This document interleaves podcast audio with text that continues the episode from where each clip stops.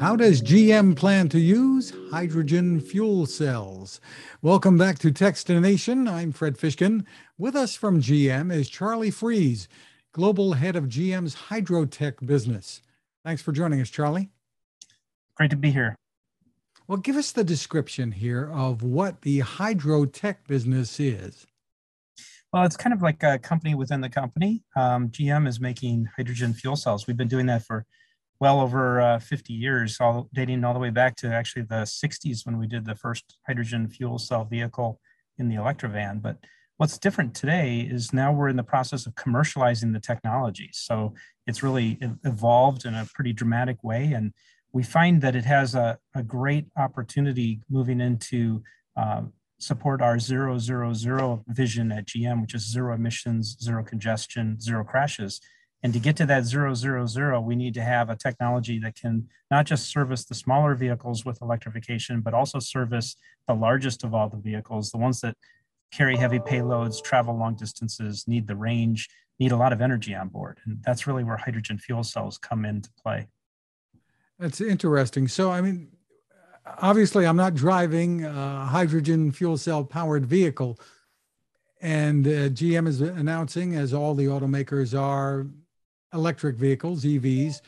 So describe for us so that we can all understand where the hydrogen fuel cells will fit into the picture. And I guess it's it's beyond the vehicles themselves. So yeah. So well, it's it's interesting because batteries are a very efficient way of moving vehicles, and and uh, they're over 93% efficient. So the, the great advantage of the battery is it can produce a lot of power. And if you're moving the, the smaller vehicles like we drive every day with our drivers you know to get to work and school and and to the grocery store that's perfect. And even when you get into the larger vehicles and you start talking about vehicles that are hauling let's say delivery vehicles is a great example. If they're hauling half empty amazon boxes or potato chips it's a great application to apply batteries but if I start hauling really heavy payloads, now if we're talking about liquids or steel, things like that, and I want to haul long distances, and I can't afford the time at either end of the beginning or the destination location to recharge the batteries, that's where hydrogen can play a really unique role. It can give you that zero emissions, electrified, more efficient propulsion system with no, no emissions other than water vapor. And we can also give you the ability to get the range, so hundreds of miles uh, beyond what you can achieve with the batteries without compromising the payload of the vehicle, and also doing it with a very fast refueling time. So we're talking minutes instead of hours.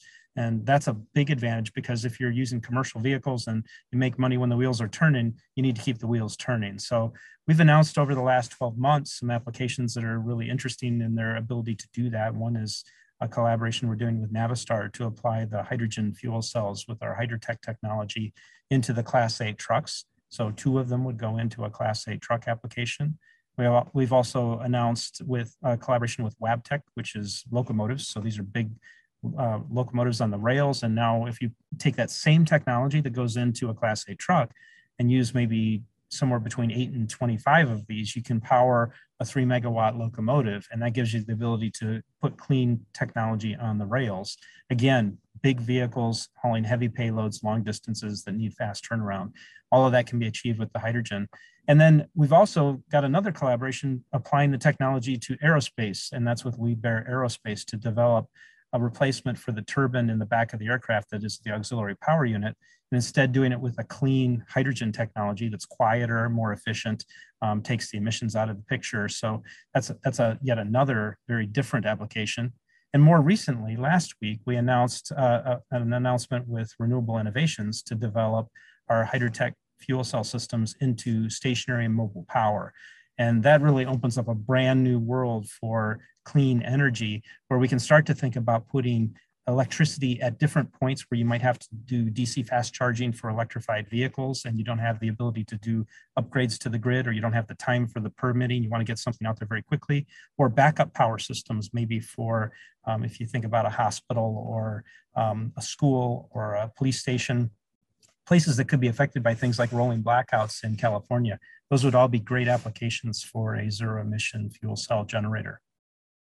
Very, very interesting. So, uh, a hydrogen fuel cell generator could actually recharge electric vehicles in, in certain circumstances, what you're saying. Yes, exactly. And, and what's interesting about it is you can do it because it, it's it's portable, right? So I can put the hydrogen fuel cell system on board a trailer, or I can put it on a skid and I can locate it at different locations. You don't have to rip up the pavement and run uh, new power drops off of the grid or install new panels. Instead, you could have a system like the one that we're talking with. Uh, um, if you if you look at the Empower system that Renewable Innovations is developing, um, that's a great example of putting very high power density into a site. So now I can have uh, four uh, EVs charging at all the same time with DC fast charges. And I could do that for, let's say, 100 vehicles before having to refill the hydrogen supply on board the vehicle.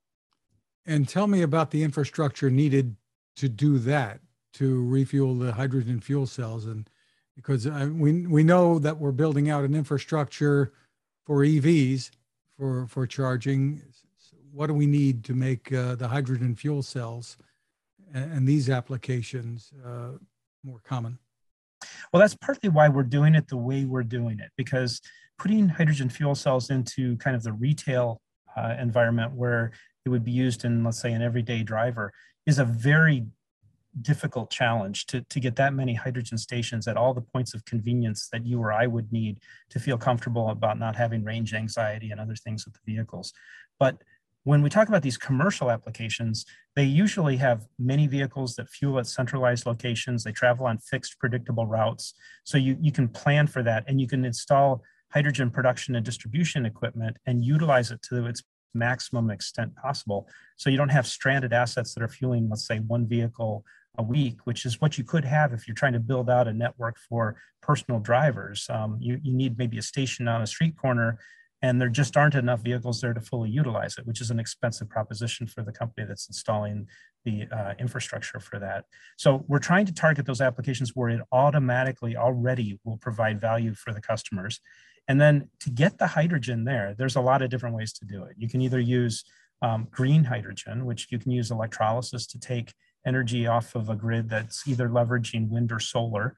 And, and, and that's a big advantage actually to the renewable energy grid because those are both uh, intermittent power sources. You can't plan on the wind to blow every day the same amount, or you, you don't get the same amount of sun load every day, especially when you start talking about seasonally. And so to really maximize the investment for renewables on the grid, you have to have a way to buffer it over possibly months, certainly for weeks. And so hydrogen is the way you can store large amounts of energy for enough time to allow that to happen. Then using electrolysis, you can take it off the grid not just at a central location, but you can take it off the grid in a distributed manner close to the point where it's being used. So now I've opened up a brand new opportunity where I don't have to rely on uh, expensive transportation or storage. Instead, I can produce the hydrogen close to where it's used, minimize the storage cost that brings the overall cost of the system down. So that's yet another way to do it. And then in the meantime, we don't have full availability of having, uh, let's say, green energy on all the grid around the country. So there, there can be bridging strategies. And, and one of the things that we can do is like gray hydrogen, where we can use uh, methane, steam methane reformed um, natural gas. And, and this, is a, this is a great way to take um, already greener technologies, even though natural gas is still a petroleum related fuel, but it could be um, actually cleaning things up by not just finding a more efficient way to use it, but it could also be taking recovered natural gas that comes from methane that's coming from uh, landfills or wastewater treatment plants. And rather than letting those go and vent into the atmosphere, we can capture it and turn that into green hydrogen. So that's actually a very positive way of, of using those sources of energy. What are the chief obstacles that you need to overcome here to, to achieve all this?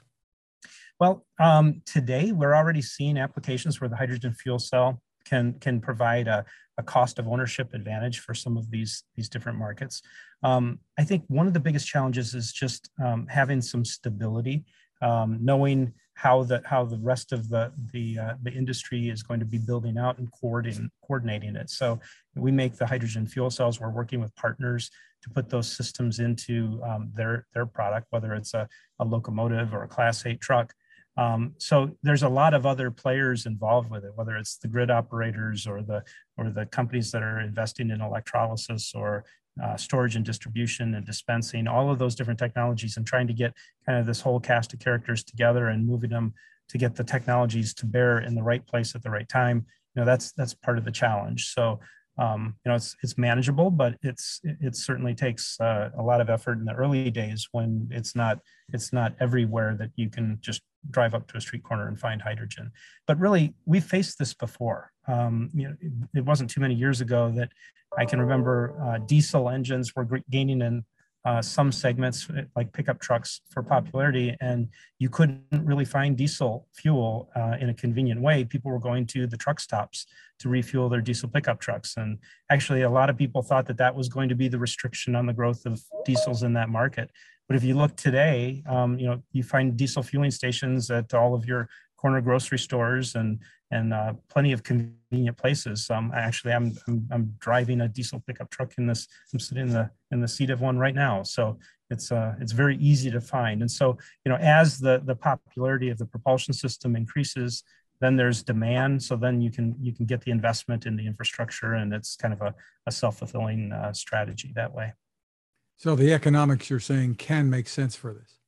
Yes, yes, they can. And there's already there are examples already where that's the case, um, and it's started to mature. One example is in forklifts with hydrogen fuel cells.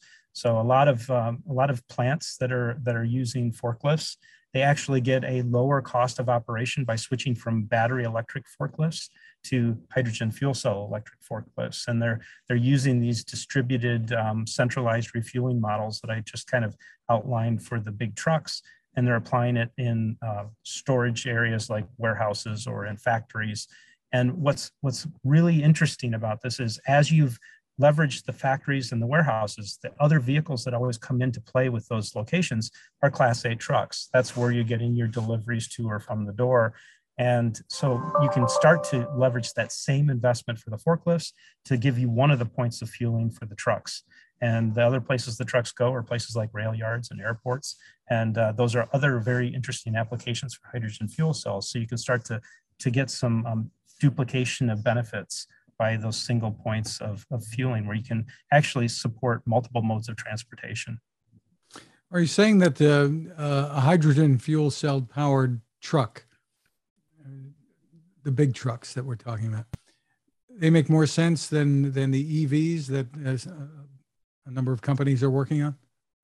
Well, not for every application. And, and this is actually one of the things that makes me really happy with working within the strategy that GM has, has established because we're very strong in the Ultium battery technology. That, that we're a leader in, in, in that technology, and we're also a leader with the Hydrotec fuel cells. So that puts us in this position where we don't have to try to force let's say batteries into every application because that's all we have and we don't have to try to force fuel cells into every application because that's the only propulsion system we have. Instead we can start to look for what best serves the customer and we can blend these technologies in an appropriate way so the customer is not disadvantaged. They actually have their pain points addressed and we can solve problems for them. And that that means that for some applications some customers you know last mile traveled with light light cargo um, that would be a very good application for electrics that use batteries.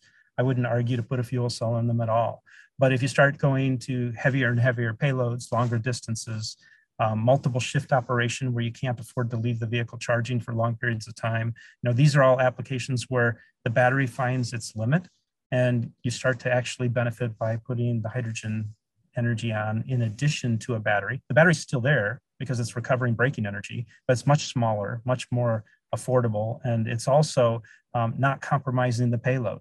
So as you put bigger and bigger vehicles on the road with batteries, what happens is you, you increase the size of the battery, the cost of the battery, the mass of the battery, and the charging time for the battery. And these can all be constraints that put practical limits on where it makes sense to put battery power versus putting hydrogen. For more information, where can we go? Well, uh, you can look on the GM websites, um, and and you can you can find uh, if, you, if, you, just look up the on GM's website, there'll be information on what we're announcing, some of the press releases that we've had on our different uh, collaborations with different partners. And um, as time goes on here, I think we're going to have some really interesting things to talk about in the future using the what builds out from this technology and our strategy. Again, it's called Hydrotec with a TEC on the end. Charlie Freese, thank you for taking the time with us. Thank you.